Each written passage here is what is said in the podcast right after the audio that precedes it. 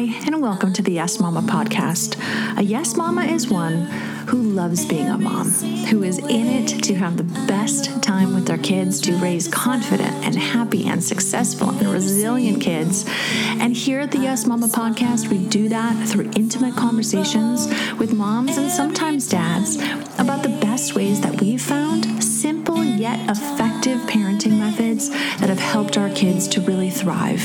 So even just by being great job by showing up, taking this hour out of your day to be a better parent shows how much you care. So great job. Thanks for being here. Here we go. Hey, moms. One thing I just wanted to jump up and talk to you about before we get into this episode. One, it's a trigger warning. This is an episode about a mom who's a really good friend of mine who had breast cancer and got through it and is on the other side. But we all know and have been touched by someone who may not have had the best outcome. So if your family has been touched by cancer, know that you are loved. I am so sorry. And if you are going through this battle right now, know that you're not alone. And this is one mom's journey of how she got through it. And she is happily safe on the other side and able to enjoy her life and her kids. I want to also share one thing with you. I have a freebie that you can get in my Linktree for a guided meditation and happiness workshop that I'm having on Wednesday, May 17th of 2023.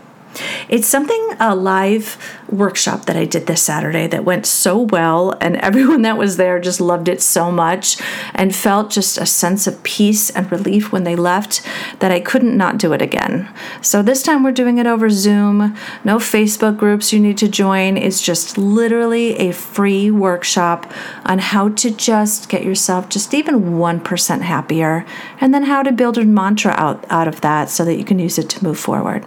So here we go with Sarah's journey. Thank you so much for being here. I hope you enjoy this episode. If you need to talk or have anything you'd like to share about this episode, come find me over on Instagram. Yes.mama Ilana, I L A N A. Thanks, everybody. Here we go.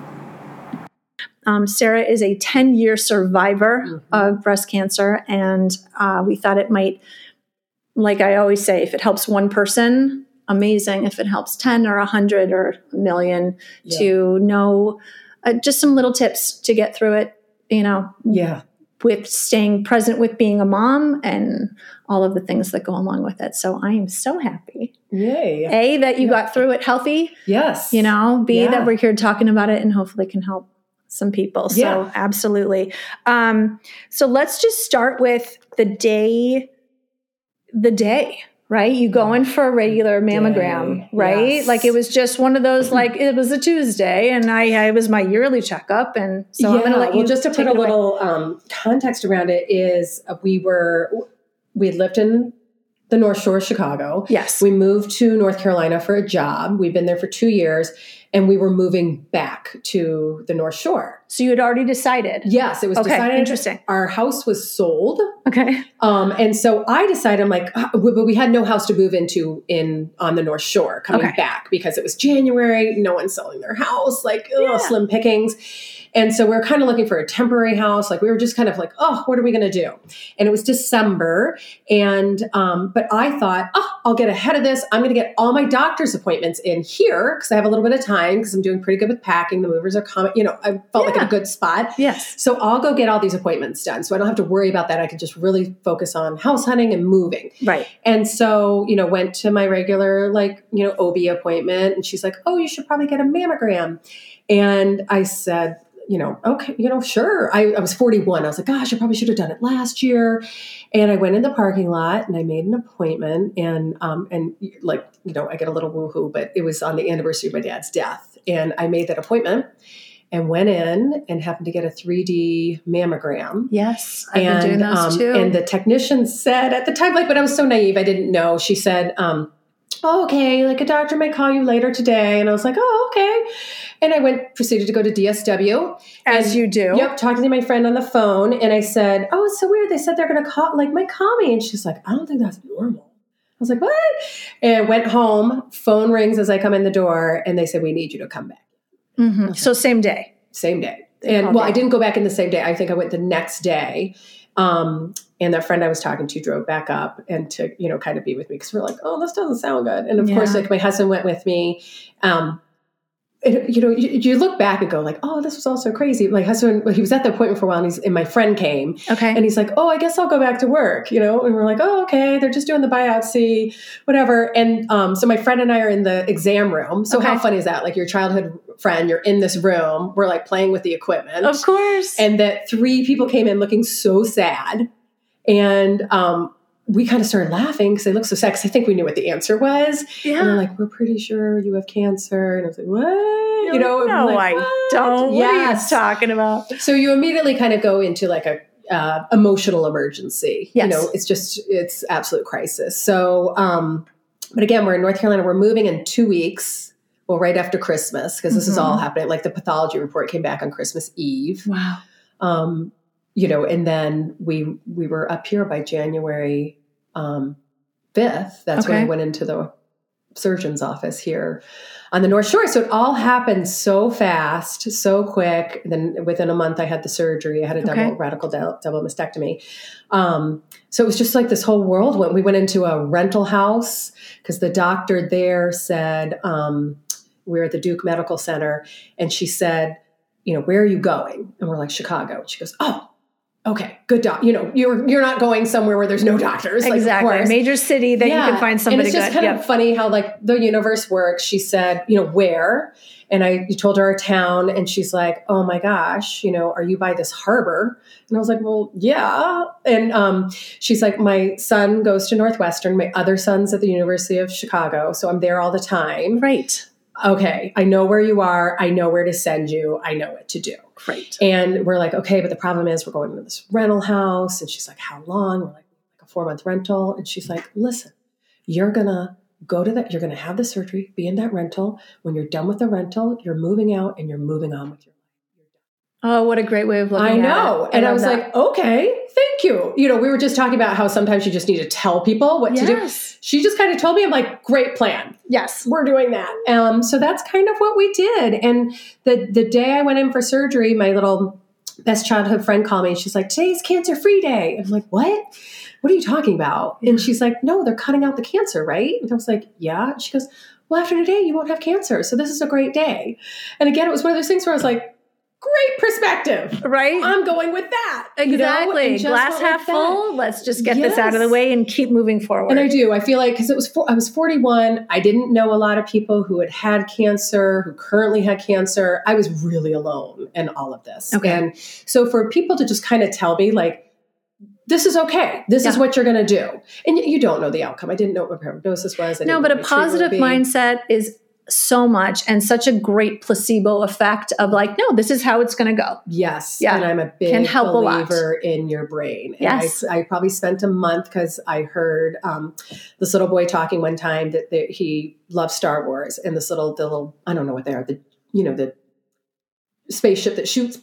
Okay, you know? sounds good. Millennium he, Falcon. Yeah. Okay. And, and, he's like, I just shoot my tumor, shoot my tumor, and yeah. um, and that's all I kept thinking. I just kept shooting my tumor, and I yep. just kept saying, cancer, you're not spreading, you're not spreading, you're not spreading. And lo and behold, it hadn't spread and they removed it and, um, you know, kind of moved on from there. But it was, you know, it was definitely a journey and a process. And again, not knowing, it right. was really, you're kind of overwhelmed. You're yeah. in this space that you don't know what's going on. You don't know what to expect. You don't know how you're supposed to act. Yeah. People don't know, know how to, everybody looked at me like I was going to die. You know, that was really hard yeah. to watch other people's faces. All those like, oh, mm-hmm. how are you? Yeah. Or, or, like, are you okay? Or like, yeah. or like, oh, you know, like, oh. How did you tell your kids what was going on? So um, it's so funny. So my son's 23 now, and I was actually telling him about this. And I'm like, what do you, like, what do you remember? And he goes, you know, I like, after you told us, I thought, um, like were you did, were you not telling us things or you why did you take a while to tell us? I'm like oh my god it was like a three week span. And we're mm. moving. We moved in the middle of that. Yeah. like there was a lot going on. And i think we were just waiting to get all the information. So i will say i, I there was one person who kept trying to push me to tell the kids. And um you know, I told like the whole gut connection, like this doesn't feel right, this doesn't feel right. I just needed to like grapple with it myself and figure out how I was going to tell them and what I was going to tell them. And I, I, waited till I talked to one of the doctors, and they just said, you know, just tell them on their level. And you kind of know this from teaching too, right? Of course. Talk to them at their level, give them the information that they need to know, mm-hmm. um, that they can understand and digest you don't need to i didn't need to no. go into surgery details. I didn't need to go into like not knowing what the prognosis was. Exactly. Worst case scenario they no. do not need to know. And but you need to tell them enough to where they feel satisfied right. because what they make up to fill in the blanks is often much worse so than true. what is actually so happening. true and so we did. And so I remember calling them in and we kind of sat them down and, you know, you were kind of acting somber. And yeah. my son at the time was like 12, 13, seventh grade. And my daughter was fourth grade, like 9, 10. And, um, you know, my daughter was kind of like, okay. Sounds Whatever. Good. Yeah. Sounds good. Um, and then my son, who happened to be reading a book about like a two friends. One of them had cancer and they were on a motor- motorcycle trip across the country. Oh so he's a little bit more in tune yeah. with what's going on.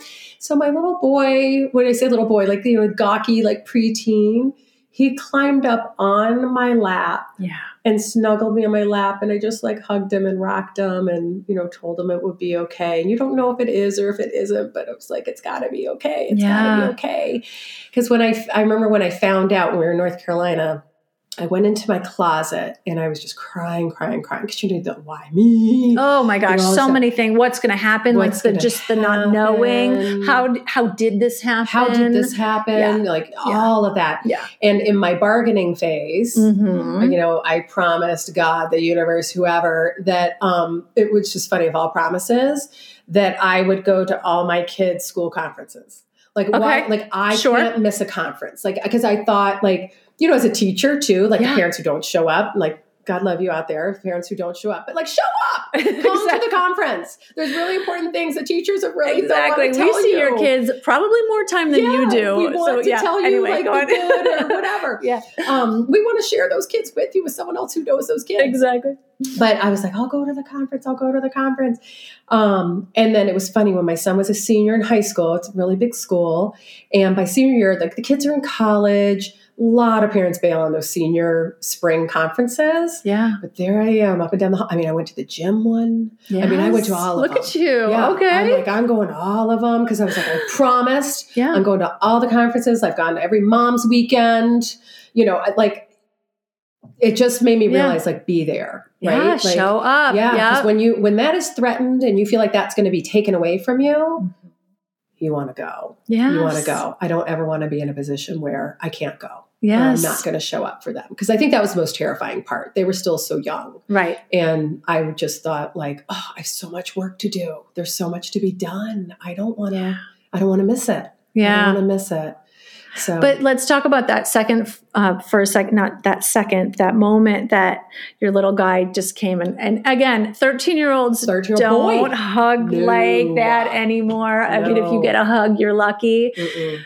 I just want to just honor all of the time that you spent being vulnerable and loving him up until that moment that he felt that he could come up and do that. Mm-hmm. I think it's mm-hmm. there's so much of that like all of the conversations that you had when he was having a bad day, all the conversations that you had had over whatever mm-hmm. that you had shown up for him so well that then he knew that was a safe thing that he could come and cuddle. Yes. Right? Yes. Like there's so many body, like he, he didn't even fit on my lap, yep. you know, like his big gangly legs and those right? arms and he just held me and I just rocked and yeah. rocked and rocked. It and, just shows to your closeness. Yeah, absolutely. Yeah, it was absolutely. It was, it was such a special moment. I mean, I was give my daughter some peep, you know, some credit too. She would flip the pages after my surgery, the magazines for me, and go through them and try to read me the magazines. Like yeah, both, no, it's it's it's different. Yeah. yeah, and I wasn't wasn't putting her down. No, no, no, no. I'm saying, yeah. no, absolutely. And I'll no. And, she listens to this. I just want no, exactly. Like, what about me? Right? No, it's it's age appropriate to be like yeah. cool, you know. And a lot of them, whatever you say to them, however you present it, no matter what the good or bad news is, yeah, they are reading your facial yeah um, expressions they can feel the energy you're admitting of being hopeful or being scared or whatever and so you really do have to set the tone of what you're trying to say before you walk in the room yeah right especially for something that's that big news if you were I mean, you are scared at that Yes, point. terrified. Right? You had no idea what was going to happen. Your husband was probably terrified of, Mhm. you know, that he'd be a single dad or whatever. But you do have to like, okay, I'm going to go, we're going to have this talk.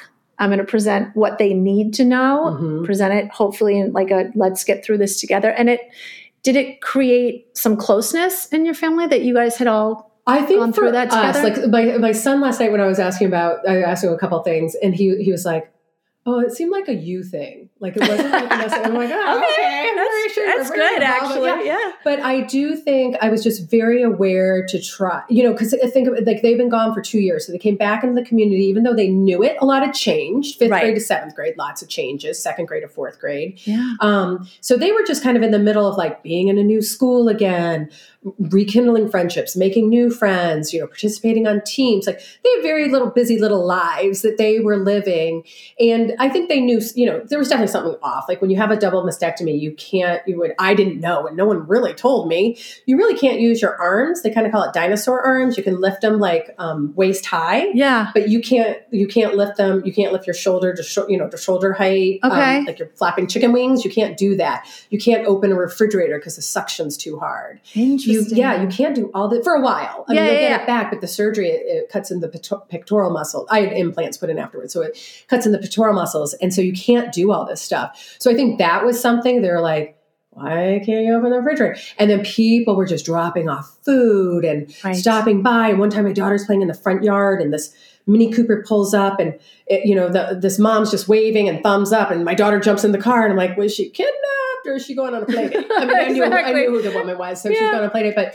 Um, you know, people just kind of really stepped in. So that was unusual. I don't know if they really equated it to the cancer. They thought Yeah. maybe like, we're stars, we're back in town Exactly. but um but yeah there were a lot of changes i think it made it closer because i do think in me it opened um like you said i became very vulnerable Mhm. i wasn't afraid to cry in front of them and not in a scary way but like you know mommy's just worried or mommy's concerned or Yeah. um and then um and just that honesty like Yes. i i'm going to be honest with them i'm going to share stuff with them i don't want to you know i'm not going to try to hide anything from them and that they can share their feelings with me too i don't know if they were as good about that you know and they No, but I to. love the fact that you didn't make it all about you. Like they're having the kids have their normal yeah is everything. yeah Right? It it is their young little lives. What what is happening with you or no matter what if it's at home or divorce or whatever is Yeah. going on, you know, grandpa's sick or you know whatever, they need to know that their life is okay and normal and moving forward. And anytime you try to, you know, make your life more important or more that that's not right. That's right. not well that's not how can to do it. feel i think when you get a, a any type of diagnosis that feels life threatening Mhm. um, it can be very consuming. Like, I mean, you know, True. you think about it all the time, and then the people around you, it becomes consuming to them. It wasn't on purpose. It's only because we were in a rental home. We had no home to move to. And Okay. I think mine was a little driven by sort of like probably like not the best fear, but I was like, if if I don't make this for Yeah. some reason, um, where are my kids gonna live? So I had this insatiable need to find a permanent home for them. And um, and like you said, like my husband was a single dad. I'm like, oh please no. And I love him, but like, ah, like, right? no. How would that Like, go? no. Yeah. Um, but so I wound up buying a house with a sign in front of it that said teardown.com. It was a hundred year old home that was deemed unlivable. Like Okay. that was I know.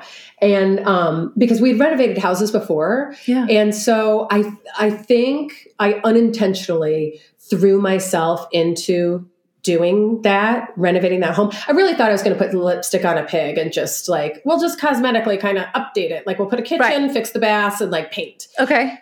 We had to rip it down to the studs, like new plumbing, new electric, new HVAC, Yeah. new walls, new new I mean not new new new new with old bones. But a project. it was a huge thing to focus on It other It than was the cancer. Exactly. So Yep. it almost seemed like my appointments were like inconveniences. I'm like, oh, I have to go get the tile. Why do I have to go to the oncologist? But you know, so I just it was very busy, and in hindsight, maybe a little too much to bite off. Um, but it really did give me something else to focus on Yeah. that was sort of positive, right? I was trying to do something to get our family into something that we were all, and the kids got involved, like yeah. pick out a light for your room, or let's go over to the house and see what the pro, you know, the progress is. and, Yeah.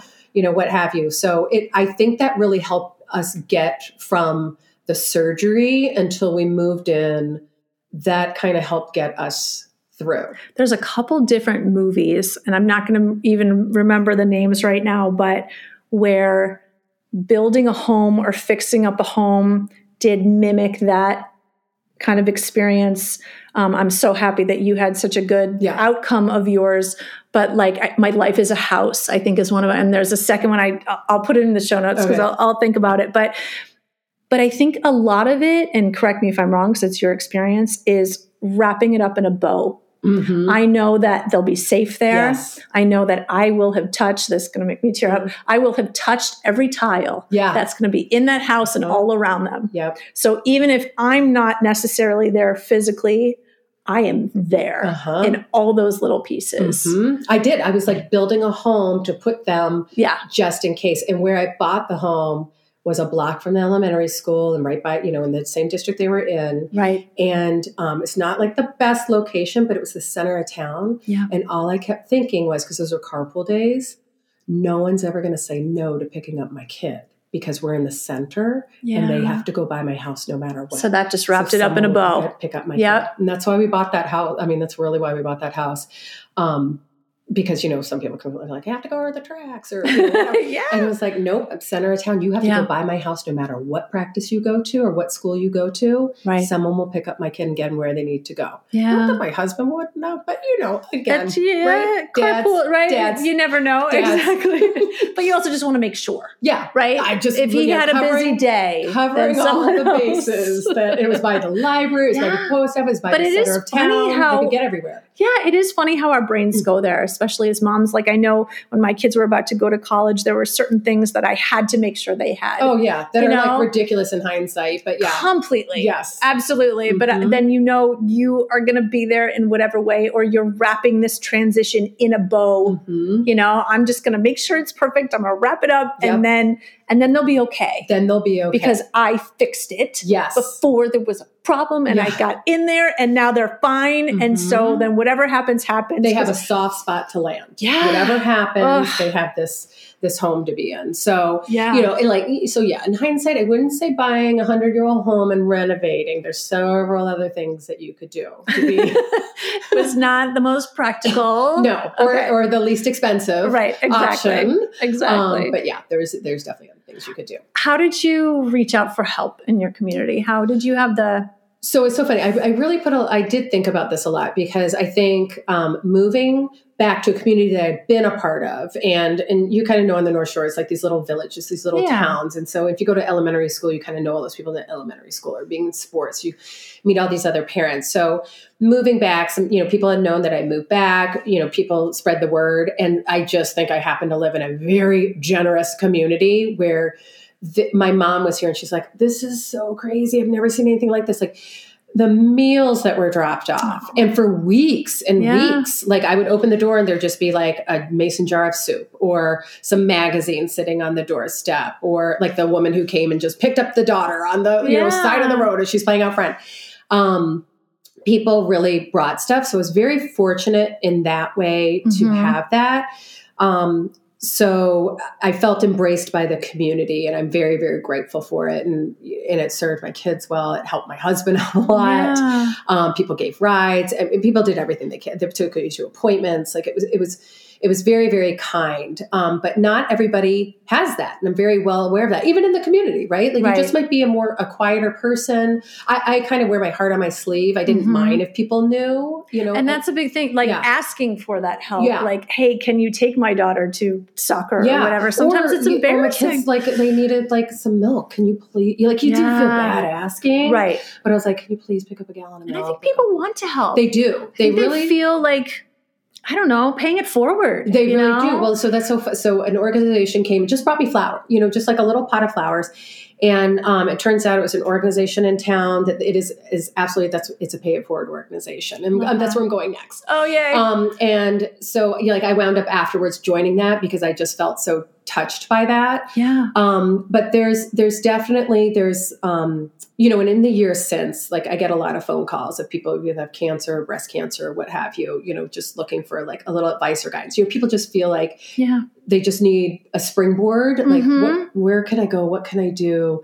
You know, even if it's not what they do, I What think do you it tell them? helps generate. So there's one called Imerman's Angels, and it's um, someone who's kind of connected with somebody on the North Shore. My daughter, my son actually graduated with, I think, his niece. When he was about 26, he got testicular cancer. So 26 year old testicular cancer, not a lot of friends going Yeah. through that same thing.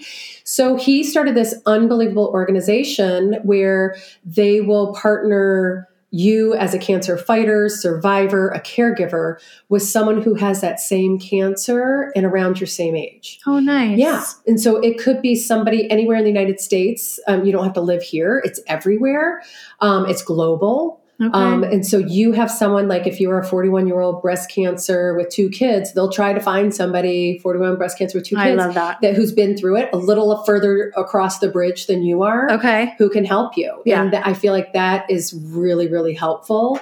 Um, I did afterwards again because like my arms and everything my strength was gone i did pilates with someone who was certified with for breast cancer patients Mm. so i didn't you know because you go to those fitness classes and you want to feel like i want to i can do it too and you're trying to do stuff i was hurting myself Right. um, and so she knew like no don't do that that's ridiculous like and she would get me in a different position and do things yeah. um, so I, I kind of dove into that. And then probably about two years afterwards, I had a friend who, um, her fam- she had some family members who were diagnosed with cancer and she was really struggling as a caregiver and um, she and i decided to take a painting class and sort of the rules were like we don't talk about that we don't talk about the kids like we Love just it. do this and Yeah. take time for ourselves. Distraction is Yeah. excellent. And Yeah. we, um, you know, so it's just another little community to get Yeah. involved in that didn't have something to do with that. okay. Um, so that my biggest piece of advice is just reach out in some way to something. I mean, there's all the breast cancer organizations. I wasn't. I call it like pink people. I wasn't a pink person. Okay. Like, don't give me pink socks. Don't you don't need to donate in my name. I didn't. I didn't. That wasn't my jam. Right. But I think it's great because it's an instant community of all sorts of people from all walks of life who are going through that. You have the common factor of cancer, whether it's someone that you love Right. or you're going through yourself. So, like, reach out to that organization, Right. um, and do something like that. So, I think that those are all things that really helped me nice. get through. Um, and then some like resources online. There's um, Kris Carr who wrote Crazy Sexy Cancer. I love her. I know. Yes, She's and her so is good inspiring. too. She really Oh, I didn't see the movie. I didn't know she had a movie. Yeah, that's Like how it all started. She did a documentary of herself and just all the self care practices that she did. So the the nutrition and the like dance it out. Yeah. You're feeling bad, you're feeling down, not today. Yep. Stand up, turn on a happy music. Yeah. Yeah. Kris Carr is a really good she's one. amazing. Yeah, Yeah. she has lots of great books, a great website. Yeah. So she's a great one. Um, for practical, like more holistic stuff, I go to Dr. Axe a lot, A X E. Yep. You follow him? Yeah. Yep. He's so great. Um, any ailment that my kids, I'm like, Google Dr. What does he Axe and then whatever it is. Yeah. Um, and then Mind Over Medicine. Um, Okay. I think her name is Lisa Rankin, MD. And that was a big, like, that mental kind of part. Like, yeah. you know, you really, I think, wrapping your brain around getting healthy, being healthy. It's not going to solve it. It's not going to cure anything, but I do think that that affects outcome of health. It does. Um, so really she does. was pretty inspiring in that. Um, so those are some, you know, kind of good. Either it- look on Instagram, Google Mhm. them that were really, really helpful. That I wish that I mean I kind of discovered them over time and slowly, and one kind of leads to the other. it does. It does. But I think if someone had given me like sort of the cheat sheet, I would have been really appreciative. yeah and i think just things. even having a positive mindset you're right it doesn't always necessarily change whatever the outcome is but it's going to help you get through today better yes. right and so if you can stack up a whole bunch of good todays Yes. right then you're you're You're definitely Going in the right better At direction. the end of it. yeah, Yeah. exactly Yeah, I was just like um, the other another one, um, and this is the funniest one because it'll resonate with you and I from our growing up. But Suzanne Summer, Chrissy from Three's Company, yes with the ThighMaster wasn't that the name The of her Thigh thing there you go yep okay she has written several books. One was um, Toxic, and then the other one was on um, oh, what was it? Um, oh, Knockout is a can she had cancer, okay and um, she wrote some really good books, which Okay. you wouldn't expect from Little Miss Suzanne Summer, but her she- experience yeah, absolutely She wrote some okay good books too, so those were that's another one to look up. yeah Each to his own.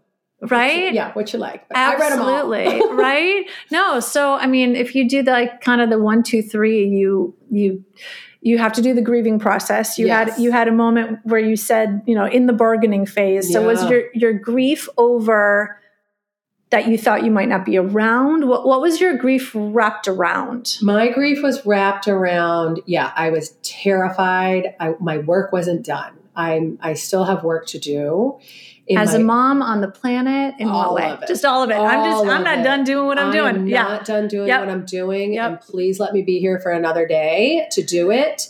Um, so uh, yeah, I was really I was really grieving that. I was grieving my body because yes. essentially, like as a woman, part of you is being taken away. Yes. And um and you know, it's really hard because a lot of people think you're getting a boob job. Well, you know what? I would take a real boob job over this boob job. Like this, it's pretty barbaric what they do. Right. And, you know, the the external like it might like fine from the outside, but your insides have been carved apart and I can't do things that like I can't push and pull the way I used to be able to. And yeah. it feels a little debilitating. Yeah. Um so i mean there's worse things obviously but like you know it's no, just it's like your body's cha- you're right your right. body's changing. You didn't choose it. Right. Um you know so that at 41 that was pretty tough to take. Mm-hmm. so am i a woman? If they take it they you know i was going to have a um, complete hysterectomy as well. I chose not to ultimately. But you know that's a lot of your womanhood being sort of stripped from you at one time. Yeah so kind of grieving the loss of my body of what what is my lifespan? Even if i do survive this am i going to live as long as mm-hmm. i was mm-hmm supposed to um, just kind of all those things go through your head and it's right. it's pretty it's pretty scary it's, i think there's also another piece too which is the sense of control oh. you know we feel like we get to choose these lives that we live and you know i chose to get married and i chose to be a mom and i cho- right i chose the town where i lived in mm-hmm. and i chose my house and all those mm-hmm. things and i did not choose this i did not right i did yeah. not sign up for this little blip in my life. Thank you very much. Yeah. Um, and so it, it, really is a very humbling thing to realize that we're not in control. No. Right? Yes. There is someone else. Yes, someone else who has other plans. Exactly. The whole like life's like a box of chocolates. You uh-huh. never know what you're gonna get, right? And I did and so there's a moment where you where you do, I don't care how old you are, and you're like, no, I didn't choose that. Yeah. Right? Yeah. And so that that that feeling that we are in control of our lives is like, oh, okay, that's not real. So then how do where do I put those feelings? Right. Well, and then you're turning all of the any control you do have over I've turned it over to the surgeon, to the plastic surgeon, yes. to my oncologist, to my regular doctor, you're turning over a lot of control a lot of people are making decisions on your behalf. Ultimately, you're in charge of like what that final outcome is, but you don't know. I didn't go to medical school. Right. What should I do? I'm at like, what should I do? And yeah. so you're, you're putting your life in the hands of a lot of other people. Mm-hmm. Like I remember go, before I went into surgery, I asked the doctor, it got delayed, delayed, delayed, you know, during the day. Yeah. And I asked the doctor, I'm like, um, did you eat it? Could you want a turkey sandwich? Like, I gotta have you. Like, I can't be hungry. Are you tired? You're like, such a mom. I know. He's looking at me like, what are you talking about? You're like, what? I'm making sure you're ready for this, man. Yeah, Absolutely. I know. I'm like, I need you, and you're be- like, this got late in the day. I was not your first patient. You've been at surgery for six hours. Like, can you do this? Like, yes. I need this outcome to be good. Like, right. Um, you know, he just laughed. Like he's very professional and yeah. he knew what he was doing. But um But you're right. You're not holding that scalpel. No. Right? No. Yeah. And like are you like, man, you're like, draw on here, like cut this away, yeah. not this. You know.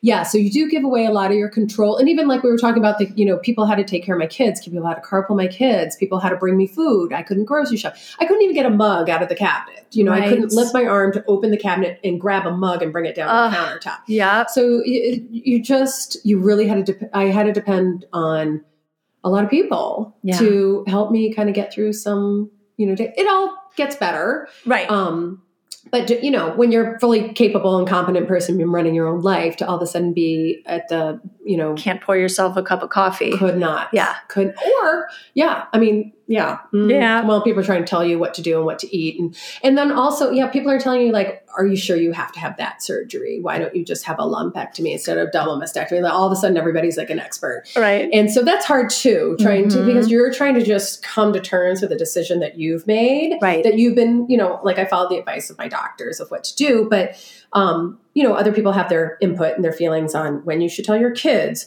what you should do, what doctors you should go to. No, this one's better than that one. Yeah, it's just like yeah. you're sort of filtering a lot, and it's all best intended. People want, you know, they think they're trying to help, but it's, but it's hard to manage. Yeah. You got a lot coming at you at one time, mm-hmm. so you do. You just kind of have to listen to your own instincts of you know get quiet and think yeah what do what do i want to and do and be humble mm-hmm. like there's a little bit there of like okay but i'm alive yeah and i'm here and yeah. i can't pour my own coffee but i'm here but i'm and here. i get yeah. to say goodnight to my kids later uh-huh. you know like uh-huh. that that's again where that mindset really comes back around because you can be angry and frustrated yeah or you can be grateful and humble. Yeah. And, and, I think I went to gratitude really fast. Like, I don't know yeah. if I was ever true. I think I was frustrated sometimes or been frustrated since, but I do think that I went to a place of gratitude, like even later on, like say like five years out, you know, when, um,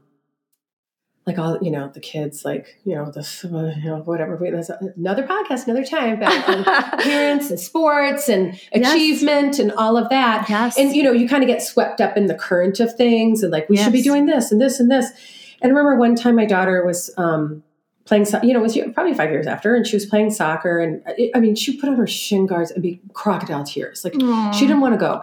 And, but that's what everybody did, right? That's what all the girls did. This is what you did. She that's had, right. You know, made a higher team in a different league. And, you know, whatever. We just thought this is th- paid all this money. You know, oh my gosh, yes. this is what we should be doing, and um, this oh, this will create all sorts of good things in you. And poor girls who, I mean, just miserable. It was just not her thing. Right. She did not want to do it. And I just wasn't listening. And then, you know, kind of watched her at one tournament and um I just kind of sat in it for a minute and I was like, what are we doing? Right. And I didn't even say you need to finish it, finish out the season. Good for you. I just said, We're out. We're yeah. out. It's yeah. okay. Yeah. You're in seventh. What's the worst thing that's going to happen? You're out. And people are like, well, you know, you make a commitment, you need to follow through we've committed to a lot of stuff. We have followed through with tons of things. This is miserable for all of but us. But also, you committed to showing up for your girl when she needed you. Yeah. And when she tells you this is not okay. Yeah and listened to her gut and uh-huh. said, This is not okay. You showing up and meeting her there. Yeah. That's the lesson. Yeah. That was, yeah. And yeah, the money is hard to be like, Oh, oh and the uniforms and the pieces and the bag that they had yes. to have to match the color. Yes. Oh my gosh. Yes. But that that connection that you've made with her by listening was yeah and and and priceless. again you know, I have a little bit of a pessimistic attitude, but like if I'm not here two weeks from now, am I going to be really glad that I forced my daughter to go be part of something that was not giving her anything back or she valued that was really yeah. giving her back at the moment? And we suffered through that? Right. Or would I rather spend these next two weeks like enjoying my daughter and finding, spending time finding anything that did light her up? Absolutely. That made her glow that yeah. she wanted to go to. It wasn't yeah. like we're going to quit this and never participate no, again. And, and nor are we saying else. to like sign up and like quit after once. Right. Right. So just yeah. again for the moms at home, we're not saying that. No, we gave it. A, right. We gave it the good old college try, like the fall semester and halfway into the spring. Right. But the second half of the spring, I'm like, no, she's not feeling. We it. can be done with this. It's okay, and uh, neither one of us are failing or right or I guess I guess we were quitting technically, but like quitting to move on to something better. Sometimes if something isn't serving you, it's okay to say that was that experience. Yep, it's put a, it down. Yep, put it down, and it's a and then it's going to give us room to grow to find another experience to go to. You're absolutely right because you do have to make that room. Yeah, and then you know. Yeah, you can't do it if it's filling that's filling totally. all your time. Totally, something else to go. Okay, to. so before I ask you my cheesy mom questions, is there anything else that you wanted to say on the breast cancer Let's front. I just wanted to double check and make sure that I was see, giving yeah, you that. If someone, if someone finds himself with, a cancer situation, um, Dr. Sarah here says, which I have no medical degree, so that's not. my opinion is, my yeah. opi- in my opinion, right. try to cut the sugar. And for cancer patients, they should be between like a 60 and 80, where the um, American Medical Association thinks, I think it tells you like 20 is a low. So no, 20 is way too low. So vitamin D, get your vitamin D in there and cut out sugar. My two pieces of like little medical advice on that front, which in my opinion. Yes. Um, and then just follow, um, follow your gut and just Yeah. when it comes to your kids if if they have questions and you don't know just say i don't know and i'm going to ask my doctor next time i see them you Yeah. know and just be on as honest with them as you can without over explaining or over telling they don't Yeah. really need or want to know the gory details like No, but I love that. Like, oh, you have more questions? Great. Let's make a list together. Let's Yeah. just, you know, and so they feel like they're kind of can get it out of them. yeah Let's they write just- them all down. Right, And I'll ask and I'll come out, back and to you. oftentimes they might not even care what the answer is. They just kind of wanted to tell you that they have questions. yeah. um yeah so i think that tho- those would be my big and find a, find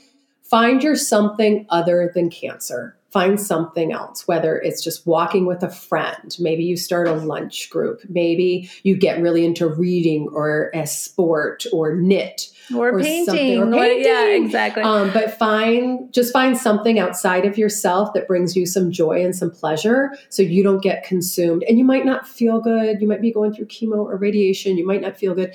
But it's like you know organize your photos your digital photos. Start scanning photos. Just do something yeah. that you can do wherever you are in your health journey to get you outside of that so you're not so consumed with it. Because it, it will eat you alive. Like it will Yeah. really consume you Yeah. And it's not on your mind forefront all the, all time, the time running that hamster wheel of it. Yeah, that's Yeah. good advice. yeah That's good advice. it's a hard I know there's the one called, I think it's the Gerson Method or Institute, and they're big on to all the raw food to Yes. just just flood your body with a, as much Yeah. fruit and vegetables as humanly possible. start- and that's a whole nother, but I, I love your vitamin D and your Yeah, well, we had a juicer and we just started instantly juicing. Like I did juice too much sugar. We did a lot of fruit once, but um, ju- juice your greens. yeah. You know, just clean up your diet basically. Stop Flood your body um, with- oh, another one is the food babe. Do you follow the food babe? yeah, I love her. Oh my gosh, Yep. yes. And her protein powder is brilliant. Yeah. Only five. Yeah, she's Yeah. good. Yeah. So the food babe. I would just yeah, clean up your diet. Yeah. Big time. Mm-hmm. Big time. I know it's hard. Yeah. I'm not the best. I really falter at that. Well, they say 80 20. If your diet is right on 80% of the Yeah. time, let's well, just it's hard start because like I know in my brain what Yeah. the right things are, and I make bad choices all the time. But I'm trying. You're doing great. I'm trying. You're I'm trying. But yeah, and and I also say with the doctors, you don't have to just have one doctor. I I look at it as like a bicycle wheel. I'm the hub, and then they're all my spokes. So I have my onco- and I went through three oncologists. Like I was like, nope, mm-mm, you seem Listen to your gut. Good for you. You're you're a little too out there for me. And I finally found my guy, and he's Yeah. my guy, and I love him. Yes. Um, but and I have my regular doctor, I have my functional doctor, I have my therapist, I have all my spokes, and then I make the decision. Good for you. You know, don't just follow one. You you have advocacy and agency Mm-hmm. over your own body and your own choices. People haven't been to 100 oncology appointments with me, so they don't get to chime in on my healthcare and my decisions. You go, girl. to. That's right. Yes. And um, It's I your get to make my body. choices, and yeah. I I filter all the information from all my doctors, and then I make my choice about what I want to do. And I found doctors who are willing to work with me on that. And Yeah. you know, they don't always like it. My oncologist is like, I don't like that you're not doing this. I'm like, okay, and he's like, but I'm with you. And I'm like, okay, Yeah. here we go down this journey, and 10 years cancer free. So. Absolutely. Yeah. Absolutely. Okay, two questions quick. One, best advice you ever received just on parenting. You have two kids. Is there any like grandma advice that you ever received that you were like, that's good advice? I should pass that along. Yeah. So I have, I actually have two. My grandmother used to tell me all the time when I was a little kid, um, well, if you didn't get dirty, you didn't have fun. So, like, as kids, like, get dirty, get out there, go play in the dirt. Yes. Give them a spoon and send them outside. Yeah. Such a teacher thing to say, but absolutely. I yes. mean, go play in the dirt. Go play under a tree. Go collect acorns. Play with the leaves. Draw some leaves. What, go play in the dirt. I go get that. dirty. Get messy. Yeah. You don't have to be clean. Um, and then the other one is my dad used to always say, and this kind of pertains more to like my older kids, um, that there's always another trolley coming down the track Love it. whether it's a relationship, a job, a friend, an experience, there's always another trolley coming down the track. You might not see it coming down the track, but it's coming down the track. It's coming. And so sometimes this one wasn't for you. This one wasn't Maybe the next one was for if you. that door or- didn't open, it wasn't Yeah. your door. yeah. You know, just Oh. wait, wait for the next trolley. I love it. And Yeah. then final question. Um, I hate to say happiest because I know that you've had a million of happy family moments, but a, a family moment where you were just like, this is it. this is the moment. This is awesome. I just am so happy here. And so if this podcast was like a time capsule and your your kids would hear it 10, 20, 30 years from now when you are still kicking around, thank you very much. So yeah. happy you're here. Um, they'd be like, oh, I remember that. And they know how much it meant to you and to them. And yeah, well, I'll like tell that? you, I gave you a pre thought because I've heard you ask on your other podcast. So I was ready for this one. Um, and it's so funny because um, uh, this is the memory that I've used every time I've gone under anesthesia because I've had a couple of surgeries, and um, it's always the because the one of the anesthesia said, I was like, "What can I do to like make this better or whatever?" And he's like, "Just think of a fa- happy family memory, something that makes you happy." And I every time I've gone in, this is what I just the image I play over my mind um, is when and this won't resonate with anybody else that I tell it them. It doesn't matter. We used to go to this island in South Carolina. It was pretty underdeveloped, but they give you these golf carts to ride around on and to get to from one beach to another you had to go through a forest. It was just a dirt path with a lot of bumps and puddles and whatever. And so we load greg and i would load the kids on and we called it the spooky forest because there was a lot of like old oak trees with the spanish moss hanging yes, down beautiful. and we would just floor it like floor it through this thing dust would be flying in the air. The kids are bouncing off, and just the laughing and the screaming. And we would just like, I mean, we ruined these golf carts. Like, I mean, we just terrorized these golf carts.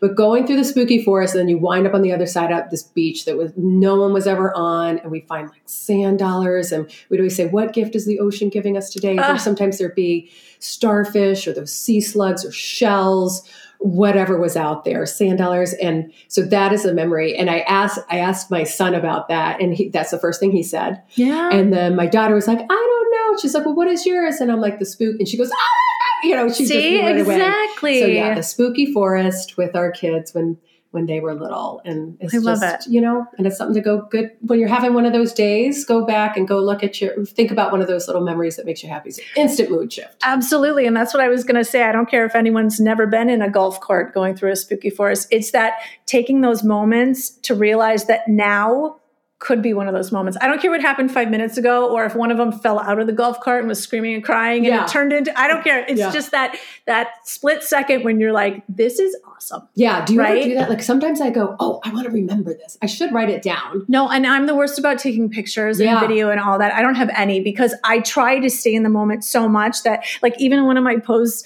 I think it was either my son's 16th or 18th birthday, and we had just like the best family dinner ever. Mm-hmm. And I think my post after, because, you know, Instagram or yeah. whatever, was like, did you ever have one of those dinners that was so great that you did, you forgot to yeah, take you forgot pictures? to take a picture. Right? Mm-hmm. Because it was so good and you did want to just be in the moment and you just wanted to remember like your kids' faces at that moment because they all change so much, yes. you know, day in and day out. So, so this is to those moms out there just soak it in. Yeah. Right? This you, could be one of the most moments right now. Or you could have one later today or this weekend, or maybe create one this weekend. Yeah. And those right? are probably the best moments where you don't take the picture because you're so wrapped up in yeah, it. Absolutely. That you but then I go like, oh, I remember I said I wanted to remember this moment. what was it? That's kind of age. It's kind of maybe. Anyway, yeah. I love you. Thank you I for being here. And a double episode. All so right. you're the best. I know. Thank you. Thank, well, I'm not the best. Oh, you're the best. You're the best. you're the best.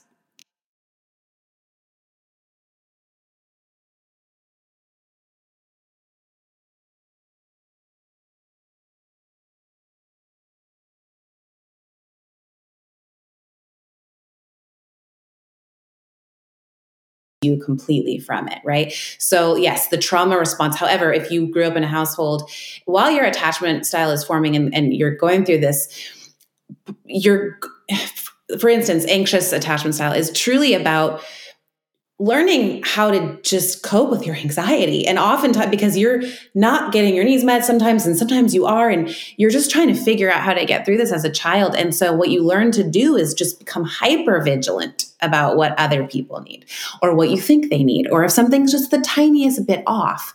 And oftentimes those things are not actually what that person needs. So that's true service is doing sometimes the the harder thing it's actually not making them happy. It's actually challenging them. It's even as a parent right? We can't please our children all the time. Being of true service to them is being is honoring yourself. What you know even what you just said you, you hear this quote it's off. I want to i want to agree with you but there's something in me that's like no. Don't think so.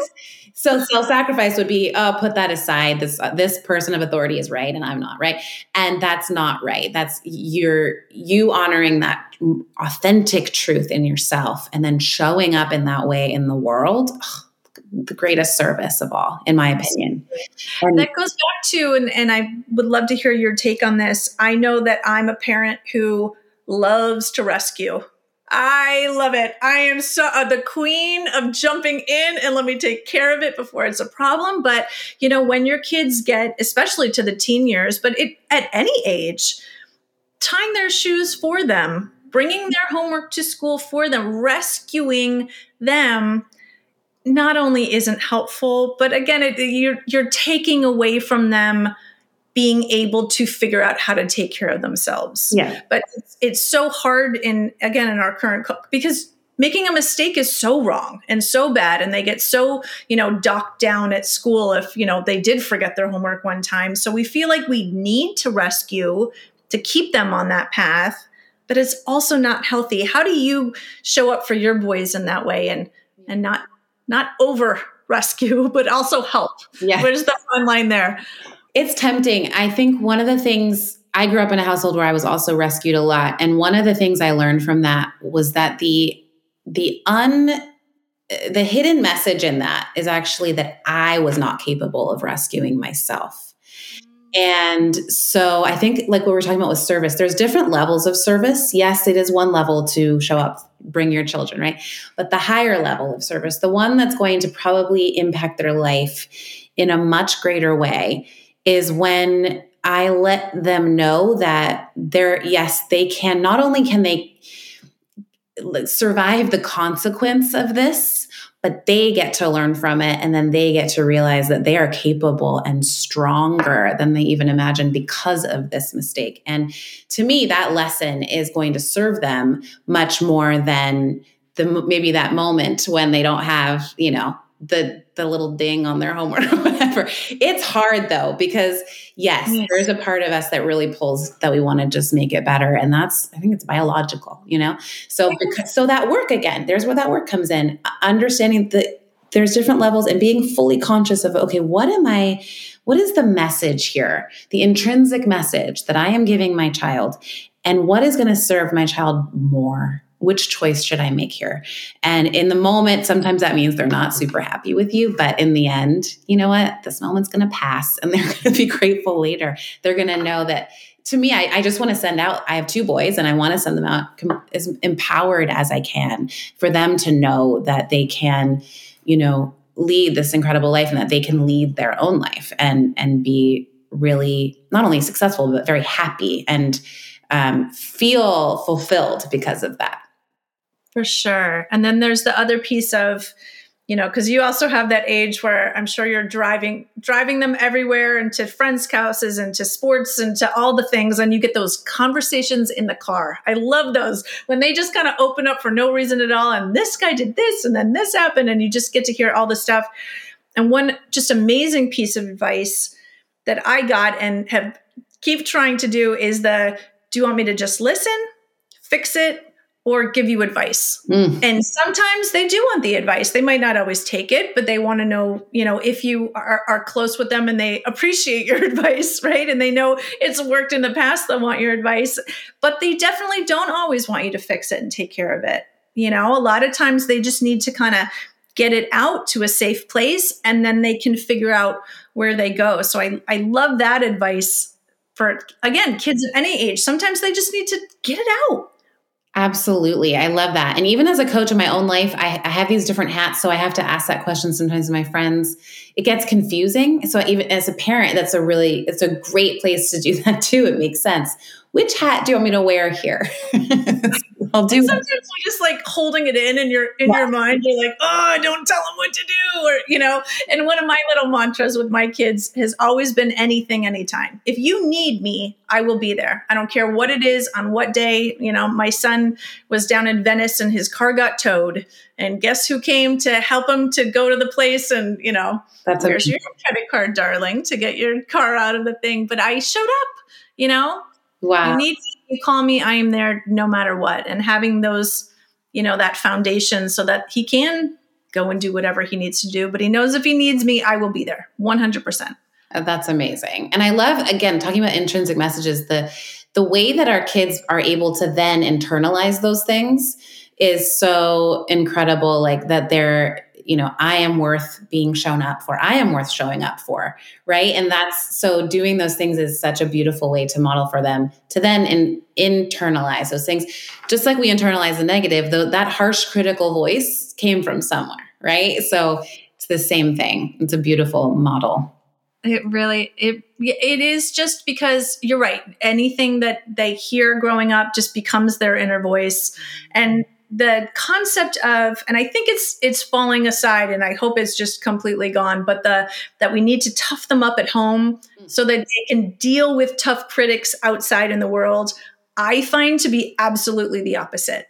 Know how amazing they are and loved and you know supported and all those things so that when they have something hard happen to them they're like yeah now nah, that's not right. I know i'm amazing. I you know i know my parents have my back I'm not going to take that behavior. Thank you very much. And they're not looking for love in all the wrong places. They love themselves enough to know that's not right. I'm amazing, you know. I totally agree with you. And I think those toughen up things become trauma. And so, no, it's not helpful in that way, in my opinion.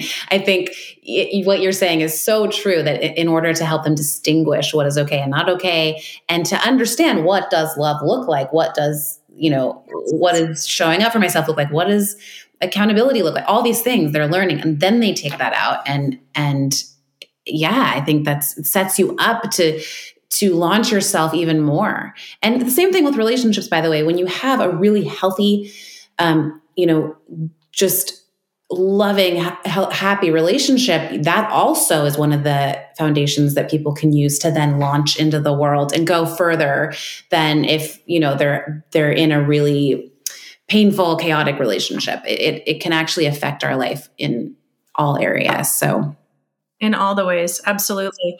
Okay, so let's jump into boundaries a little bit. I love Brene Brown's way of saying like this is what's okay and this is what's not okay. And it's really honestly just that simple. You know for me shouting or yelling near me not okay. Deal breaker not going to happen. And then there's the step 2 which is if that happens i'm going to remove myself. I'm going to right? So you're not just telling somebody where your line is and your line can be whatever your line is right? There it goes back to what your needs are. You get to pick whatever is okay and what's not okay but then what are you going to do about it if someone tries to cross your boundary? Yes one of the most important parts of boundaries especially and challenging especially as a codependent or recovering codependent recovering. is actually enforcing the consequence right? And and because that enforcement of the consequence is reinforcing your own value and your own worth which when you fully grasp that you will reflect that in your relationships. And you're also informing them yeah what you are worth and what your value is. And sometimes people need to see that and understand that. Um, so that's huge part of the boundaries. I feel like it's easier to know what they are but then to actually follow through. If you say this is I'm going to remove myself if this, if you cross this line and this boundary, that can be really hard, right? Yeah. Yeah. In a relationship, I, I as a parent, that's different, but you know, enforcing consequences as a parent is also important, but that's not. yeah, but no, it is scary in a in a love relationship because they could be like, "Yeah, I'm not doing that," and then that's that, and you're like, "You have to be." Oh God, I said I would do this and that, and now you're going to follow through. But you'll find on the other side of that is honestly the it, if you can if you can get through that and be strong enough because that's really difficult to just take that stand for yourself then you you will on the other side of that you will start to magnetize people that also do that. And that is really powerful stuff. It's really powerful. Boundaries are like magical. they really are. And they actually, it is with kids too, because, you know, kids can get, they can pick up some bad habits of, of talking bad to you or not treating you with respect or whatever. And so it is a hard thing, but to be like, you know what? I'm going to take a step. I'd like you to try that again. I'm sorry, but I'm not going to let you talk to me that way. I love you so much. Let's try that again. Right. And you might have to do that like three times and they'll kick and scream and whatever. But it is honestly that what's okay and what's not okay. Yeah. and being consistent with that so that because kids have a way of pushing and testing and trying to find a hole somewhere, right? so true. So it's a great practice for us as adults to work on our consistency and to work on continuously stand, you know, our actions are backing up our words. Again, really great models to them. So, um, that, and it's so important to let your kids know that you know what is okay and what is not okay what is acceptable for you how to be treated and what is not and these are all such valuable lessons that they're watching us teach them is really the reality of that and again, they're watching everything. They hear everything. They feel everything. I know all the time. Yes, oh. all the things. all the things. Um, okay, so I want to touch on something that's a big deal, not just for everyone these days, but definitely for kids, and that's the concept of anxiety. I think social media is doing such a big deal in a good way of let us all be aware that mental health can be something that we work on. It doesn't have, we all have emotions, right? We're going to have good days and bad days, and we're going to have all these things. And how you get out of it or deal with it is really the thing. But you also hear so many, oh, I have anxiety disorder because I felt anxious, you know, this many times. And it can be, it doesn't have to be a disorder just because you're feeling anxiety, mm-hmm. right? And so I just heard this amazing thing about how anxiety actually is where you know you can't predict what's happening, right? So, like, my son is actually waiting right now to hear a school he's transferring into for colleges. I cannot control his acceptances to college, right? So I'm feeling a little anxiety about what's going to happen.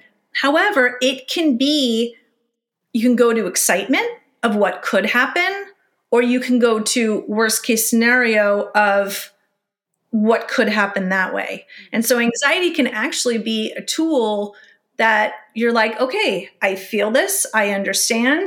And then all those things we talked about of the awareness and then kind of driving out of that skid of having it, it doesn't stop you, right? Like if it's fear, if it's old school fear, you're done right? You're, I'm too scared, I'm not doing it, I'm out. But anxiety, if we kind of reframe it as the excite, excitement of what could happen, then it's not this thing that just stops us in our tracks. What's your two cents on that? Yes, I agree with that. I think anxiety is a gift. And I think it is, again, a signal that, you know, that we're given when we are about to step into something out of our comfort zone or unknown or the unknown is the big part right? And that's yeah. guess what? That's where all of growth is. That's where all of healing is. That's where all of expansion in our life is. So it's almost like a signal that like you're on the right track keep going it could also be a signal that you need to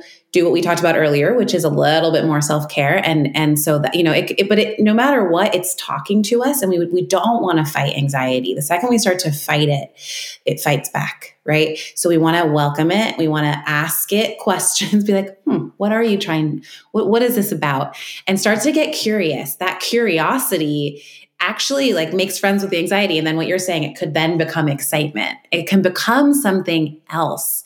And it's as long as it doesn't stop you and the key to that is not believing the thoughts all the time. So start to like there's byron katie there's a bunch of people that do thought work which is start to question those thoughts that are causing you anxiety right? So again that curiosity. And then understand that oftentimes those aren't fully those aren't real those aren't true and they're just happening because of what you just said which is i don't know the future. So i'm going to start to to try to grab onto certainty and we can't really do that. So understanding that it's okay that the thoughts are not you can watch them pass by like on a luggage rack. You don't have to pick them up and play with them but but you can pick better feeling thoughts right? So if you have a choice like what you just said well, this could go this way or this could, right? But not the worst case scenario. So choose which thoughts you do want to pick up. And then oftentimes that's a great path forward out of the anxiety into something different. For sure. And then it also, you know, that anxiety you get that flood of hormones that goes through your system. So you have a little bit of dopamine, which helps you to, you know, propel forward. And then you also i guess get some oxytocin at that time. And so if you can find someone you know as a mom to be there for your kids or in a relationship that can go through it with you can talk through it with you someone that you trust to come together and yeah but wouldn't it again like you were saying future self you know maybe my future self will look back and go wow good job. Yeah. You know i understand that you felt that but that again i, I agree with you that it can just be a gift yeah. right? It doesn't have to be this thing that just stops us. It doesn't have to be this thing that, oh i have anxiety. I no it's a good thing. Again get curious. Write it out. What's best case scenario? Yeah.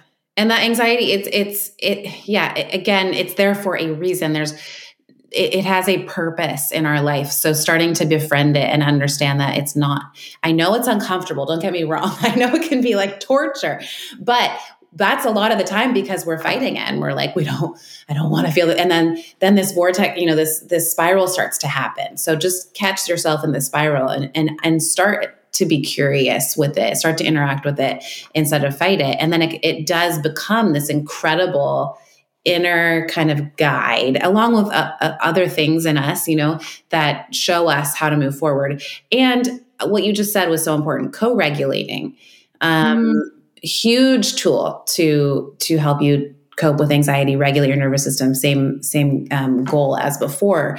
Co-regulating especially with other moms that's gotten me through so many things. So my, you know, even with my my husband used to be gone on location all the time and I would have friends come over almost every night and just sit with me when they didn't have kids yet, so it was easier that I had kids really young. And and then just having that space and time or now I have moms friends that have a lot younger than I do and and then remembering how I felt at that time, going on a hike and just talking, let, letting them talk and and vent that out is one of the most helpful ways to deal with that. That yeah, it is magic. Oh, I totally agree.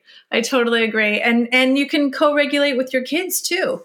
You know, when you see they're having big feelings and there's lots going on. Um, one of my tricks was always add water you know, put some warm water in the sink with some bubbles and let them like play in there and they'll start, it'll start coming out or put them in the bath. And I used to sit on the toilet in the bathroom mm-hmm. with the kids in the bathtub for hours. Just let them, you know, do whatever. And some of that stuff will come out. So yeah, you can do it with other moms. You can do it with the partner if they're available. You can do it with kids. You can do it with a pet my dog is fabulous at co-regulating yes. right? Just feeling the breathing of yeah. of your pet and then add nature. You're absolutely right. That's and and movement right? So anything you can just move move the energy through your body. Sometimes it's literally just stuck in your and you just needs to move.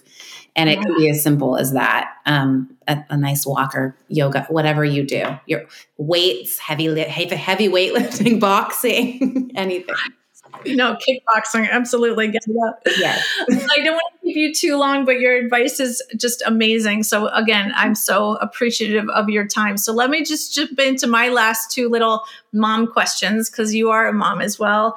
Um, from a grandma unconditional love place, was there a piece of advice that you got from anyone in your life that really helped you as a mom so, just a good piece of advice that worked for you that you could pass along to other moms coming up behind you. Oh gosh, there's so many, but I, I think the thing for me personally, because I have you know struggled with perfectionism for so long mm-hmm. and feeling like I have to be perfect. That's something I've never known to right like until we're in it we don't know how to do it there's going to be plenty of mistakes and i didn't really ever experience being you know someone taking responsibility or or just acknowledging that there was a mistake made that uh, kids are very egocentric they they take everything on as their own fault or because of them right it's hard for them to understand that this isn't about me that we try you know later when we do the inner work we're like oh it's not personal it is personal to kids so for me the advice was it's okay to say okay, I really didn't like how I handled that. I'm so sorry. Can I try that again? And whoa, the level of freedom that I have felt when I have done that, uh, of not having to be perfect, showing my kids I'm not perfect, and then restarting and you know and then not letting it stop me but actually showing up in a better way oh, it's the best feeling. And I thought the fear was, oh, they're going to lose respect for me or they're going to, you know, see me in a different light, but they don't. They have been so forgiving every time I've done that. They're like, of course, go ahead. And it's almost like they're relieved when I take on that responsibility and that accountability. So that's probably my favorite that repair phase is absolutely huge. And again, it's all about awareness that you knew that you messed up. And yeah, I am so sorry. And treating them as people. You know, they are little people. They're not just your, you know, kids that you can tote around, but they're little people that have all their own feelings. So apologizing and, and reconnecting and resetting is just, yeah. And I great. see it too as like taking a burden off their shoulders that I accidentally put on that. Oops. With the iceberg moments we talked about earlier, like maybe that was more about my iceberg than it was about this little tiny incident. So I'm, it actually is okay to spill milk. I'm the one who has more going on. So just delete that. Oops, sorry. um, okay, the last question is a favorite memory. So, if this was a time capsule and your boys got to listen to it in 10 years or 20 years, is there a moment where the family was just together and it was just the most amazing ugh and you even if it's just the five minutes because we all know like an instagram culture sometimes right after you take the picture it completely yeah. melts down right? That's the truth of it. But that you were just like ugh i love being a mom. The four of us are here together. Is there something you can share? You know what? It's I have to, I'm going to go with the most recent one, which although my husband could not join us, it was I took I was able to with my my mother and sister and the, the women in our family able to take my two boys to Africa. Mm. um, and be so when I was nine I was taken there which Africa and being in the wild and being in harmony with everything in its natural state and then also seeing how other people live in the world it changed my life when I was 9 so I always made this decision that I'm going to do that. I want to do that for my kids and it just all unfolded this last summer. And it was the most beautiful. I just was like, just sitting in every moment. And I was so, and then of course they learned different things than I did and they had their own experience, but just me being able to do something like that and, and help just be in the present moment with them in that way was such a beautiful experience. And my favorite favorite of course is when we're all together but that was the way it unfolded and it ended up being it's a good example of how when i i make plans and then those kind of get you know that saying when you make plans god laughs and then you mm-hmm. you what actually is supposed to happen unfolds and if you can stay unattached i think as a parent unattached to what you think should happen and then you're open to what is actually happening it really is a, it, you can be fully present in that moment and it's such a beautiful thing. So i would have to say that that is the highlight right? There's so many but we pulled our kids and, and, we lived throughout asia for a couple years and i think it's so interesting the their takeaways are different than your takeaways especially when you're in a completely different place you know? And you're like oh do you remember this time and it was the best? And they're like yeah no that was not the best but do you remember this time? And so yeah, again, they're little people and they're having their own experiences and and leaving our country or even leaving your you know going camping for the weekend or just like a new perspective of anything in your life can really just open up everything yeah so. that has been the key throughout my my journey as a mother is is putting myself in these new experiences exploring things in a way that I wouldn't be doing without them, right? So and and and having that like moving locations with my husband and being in these new states when they were little enough, I wanted to keep us together. And I'm like, all right, we're just going to explore every corner of this place. And now we're going to explore this place. And it was it they of course ended up teaching me through that because I'm like this is how you are present and this is how you experience and, and and then watching that through their eyes and then learning relearning because we forget as adults right? Children are just the most amazing teachers so that's what you're saying putting yourself in those places those little microcosms of adventures doesn't have to be huge. Um, it can be simple and it's the, there's so much to gain from that in so many ways yeah. So true. Uh, your knowledge is amazing. Thank you so much. If someone is finding that they'd like to work with you, how could they find you or how do we find you on Instagram? What's the way that we can get in touch? Yes. Okay. So my Instagram is at Coach Jenn Wolfe, and that's with an E, and that's two N's. So J E N N W O L F E. Um, at Coach Jenn Wolfe. And then there's TikTok. Um, if anyone does TikTok, it's same thing at Coach Jenn Wolfe. And then my website is Jennifer Wolfe Inc. Inc.com. Again, Wolf is with an E. And there's you know, you can apply on there to work with me as far as coaching. We're doing a speaking of Africa, an Africa retreat in this coming up this summer that is going to be incredible. Um, a, a really just immersive experience for eight days to just jumpstart the healing in your life or get yourself to the next level, get yourself unstuck, whatever it is you're looking for. And um, coaching, I also I do couples, I do individual, and then I do group. So um, that's that's awesome. You can find me, yeah, yeah, and, and it'll all be in the show notes. I'll put all the links down there, so it's an easy way to to find Okay, well, thank you so much. I really appreciate you so much and all of your wisdom and knowledge. Oh, so thank you. So such much. a pleasure. Thank you. Thank you so much for having me.